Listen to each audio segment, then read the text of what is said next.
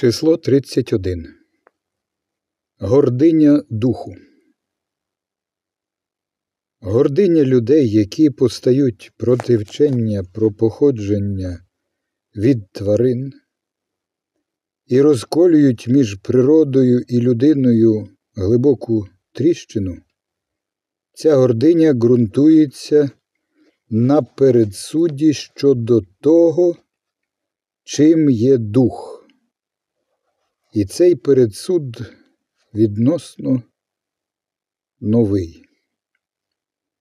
Упродовж довгої передісторії людства дух вбачали всюди і не думали вшановувати його як перевагу людини. Оскільки натомість духовне разом з усіма потягами, схильностями і злостивістю було спільним для всіх не соромилися походження від тварин або дерев. Шляхетні роди вважали, що такі байки їх вшановують, і розглядали дух як те, що нас пов'язує з природою, а не відокремлює від неї. Так виховували скромність. І також у наслідок перед суду. Номер 32. Завада. Морально страждати, а потому почути, що страждання цього штибу ґрунтується на омані обурливо. Адже єдина розрада страдника ствердження через власне страждання глибшого світу істини, як іншого світу. Тоді набагато приємніше страждати і при цьому відчувати себе піднесеним над дійсністю, вважаючи, що через це наближається до того глибшого світу істини, ніж залишитися без страждання і через це без відчуття піднесення. Тому саме ця гординя і звичний спосіб її задовольняти протистоять новому розумінню моралі. Яку силу, отже, треба застосувати, аби здолати цю заваду? Більше гордині? Нову гординю? Число 33. Гребування причинами, наслідками та дійсністю. Негаразди які спіткають спільноту, раптова негода, неродючість або посуха, штовхають усіх членів до підозри, що відбулися порушення звичаїв, або що потрібно винайти нові заведення, аби притлумити нове демонічне насильство чи примху. Підозра і міркування такого штибу тим самим відразу відкидають виявлення істинних природних причин. Вони сприймають демонічну причину як передумову. Це одне з джерел спадкової викривленості людського інтелекту, а інше джерело виникає тоді, коли так само геть не беруть до уваги істинні природні наслідки певної дії, а сприймають їх як надприродні, так звані божественні покарання і милість. Наприклад, у певні часи приписано купатися. Купаються не задля того, аби бути чистими, а тому, що це приписано. Вчаться уникати нереальних наслідків нечистоти, а удаваного незадоволення богів через пропуск купань.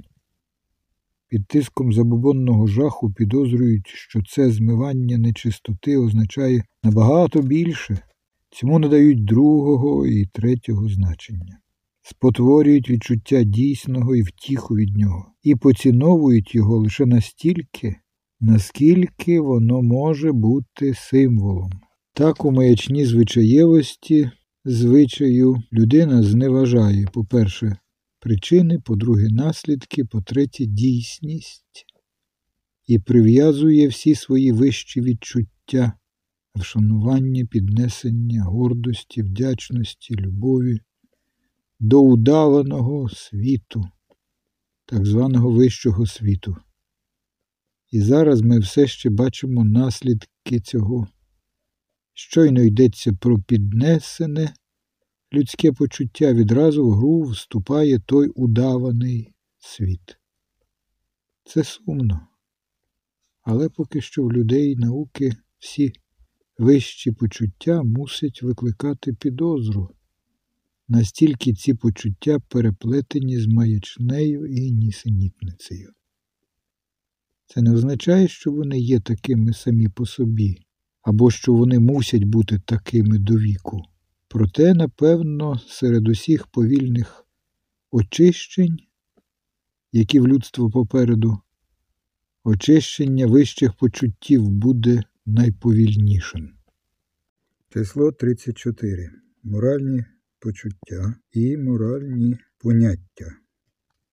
Вочевидь, моральні почуття передаються завдяки тому, що діти бачать сильну прихильність і сильну відразу дорослих до певних дій і тому, що вони, як новонароджені мавпи, мавпують ці прихильності та відрази. У подальшому житті вони, сповнені цими добре завченими афектами, сприймають додаткове чому певного гатунку обґрунтування, що кожна прихильність і кожна відраза є виправданою як питання пристойності.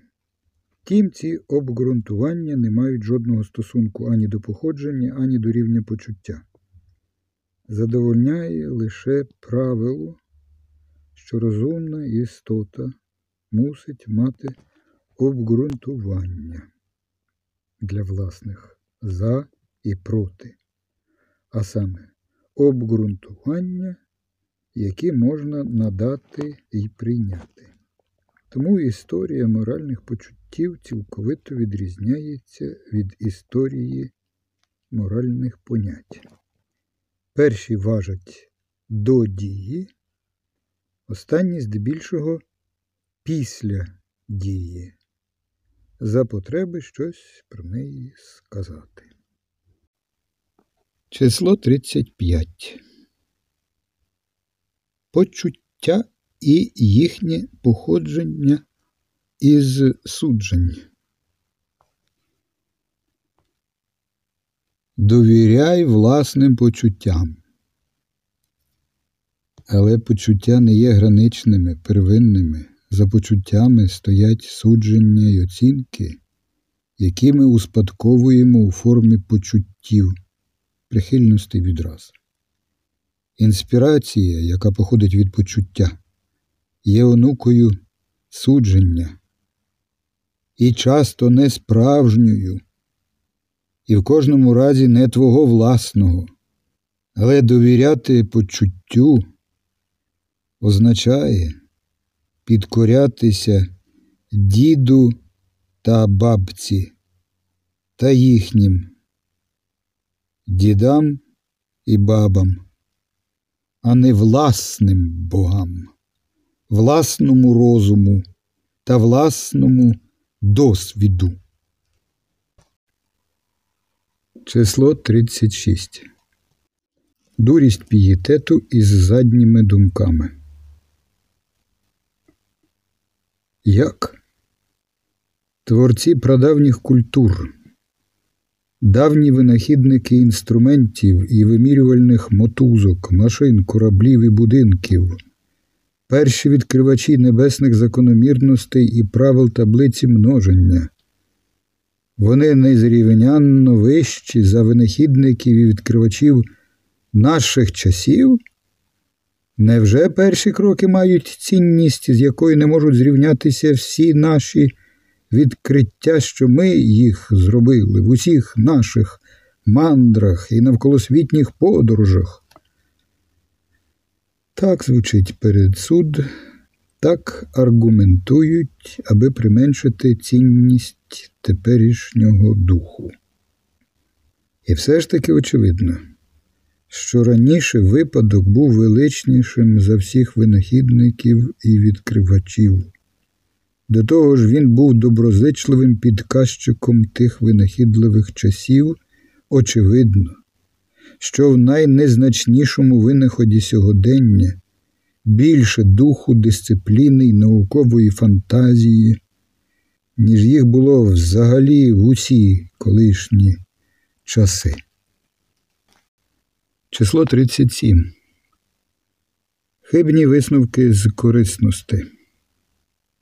Якщо доведено, що якась річ має найвищу корисність, то ще не зроблено жодного кроку, аби пояснити її походження.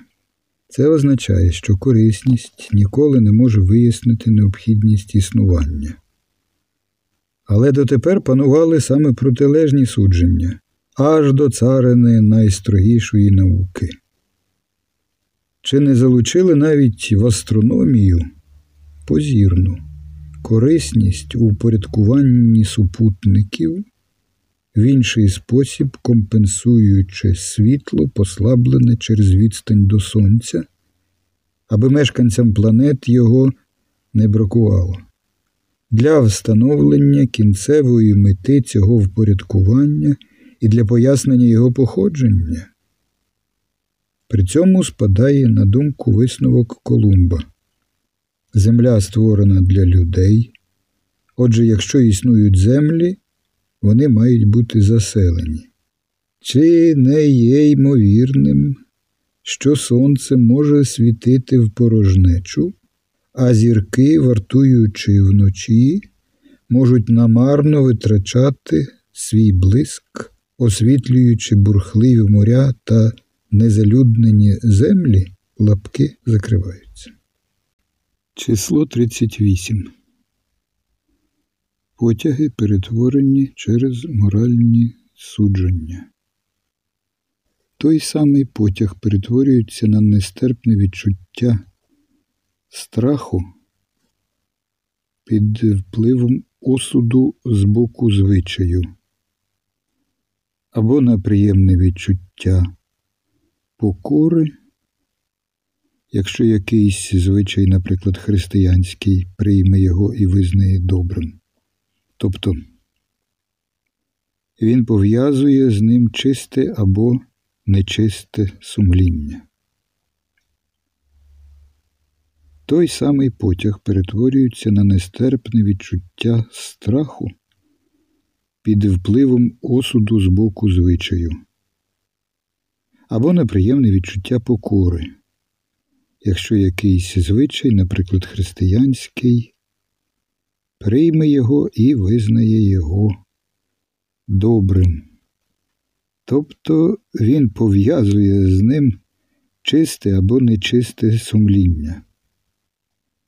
Сам по собі, як будь-який потяг, він не має ані цього, ані взагалі жодного морального характеру і назви, чи то певного супровідного відчуття задоволення або незадоволення.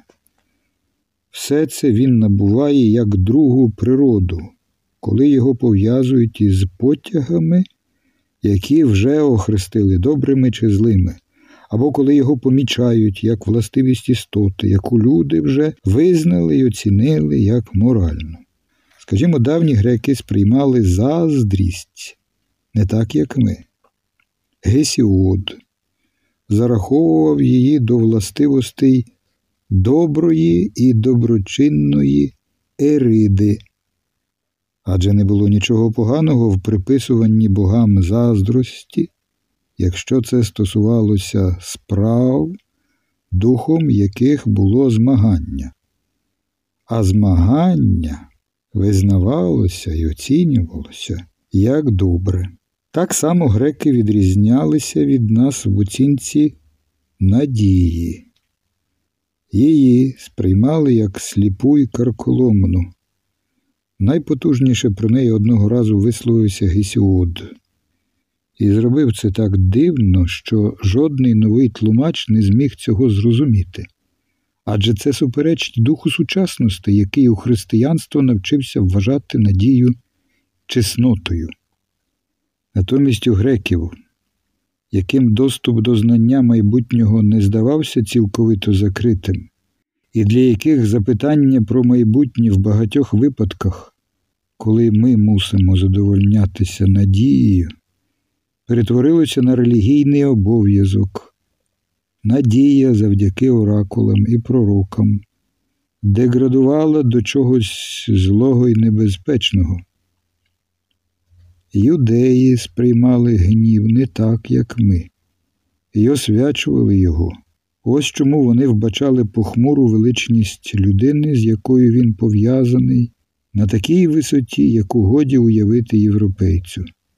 Вони створили власного гнівного священного Єгову за образом власних гнівних священних пророків. Порівняно з ними, найгнівливіші серед європейців є, так би мовити, другорядними створіннями.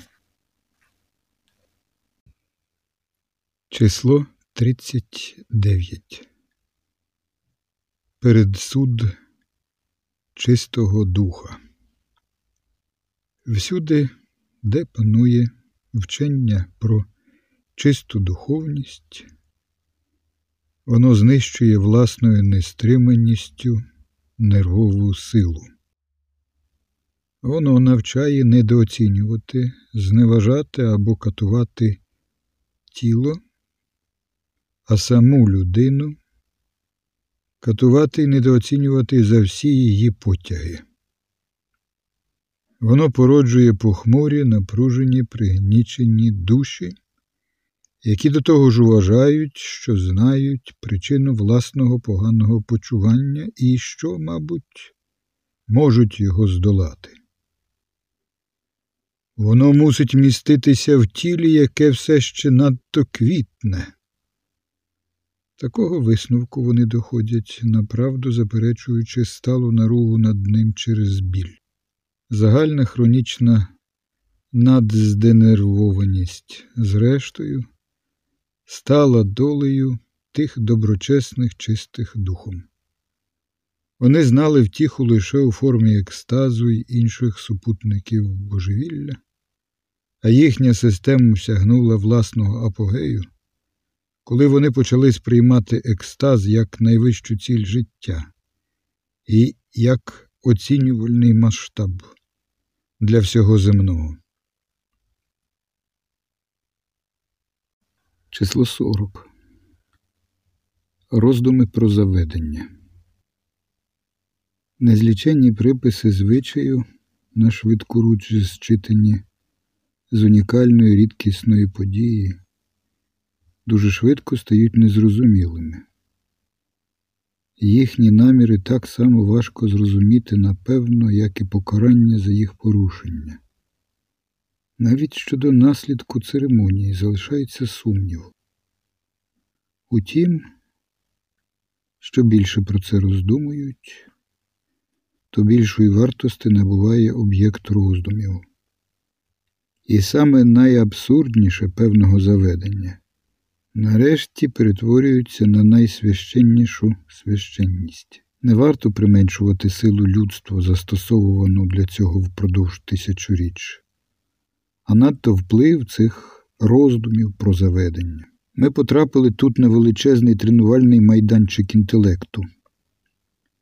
Тут не лише вигадували і довигадували релігії, тут шляхетний, хоча й зловісний попередній світ науки, Тут зростали поети, мислителі, лікарі, законодавці.